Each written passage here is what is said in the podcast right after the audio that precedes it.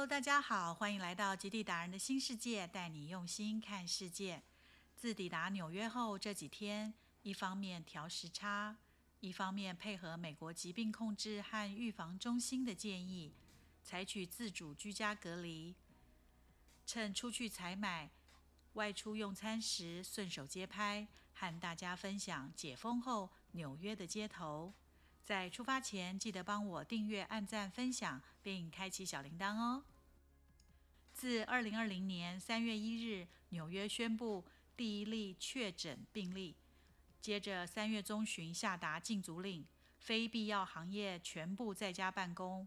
纽约这一年三个月所走的路，相信全世界都不会陌生。从恐慌、封城、口罩、防疫、疫苗到解封。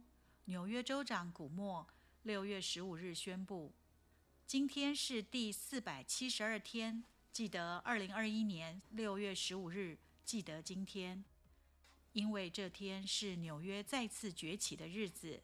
百分之七十是什么意思呢？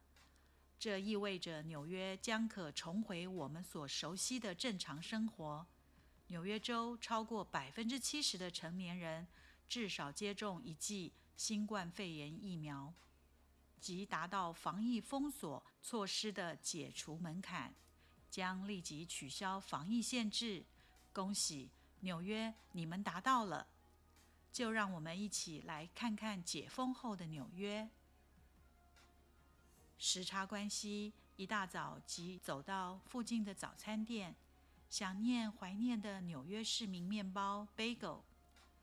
这里有各种不同口味的 bagel，还有各种搭配的奶油气丝，也就是 cream cheese。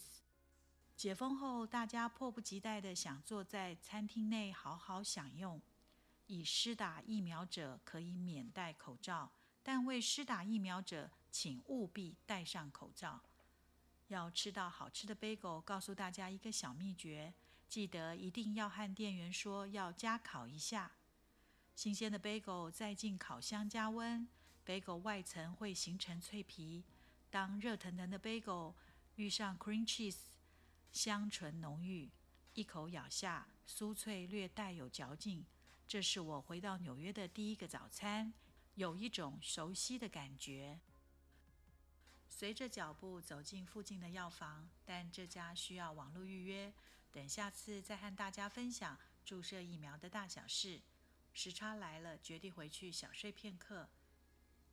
一觉醒来，来到在美国的韩国传统超市，眼前看到韩国泡菜、韩国酒、韩国泡面、海苔等。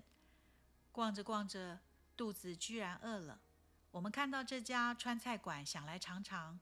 本来还担心不能于室内用餐，问了老板，原来解封意味着可室内用餐。无需将餐桌保持一百八十公尺距离，室内不再有人数限制。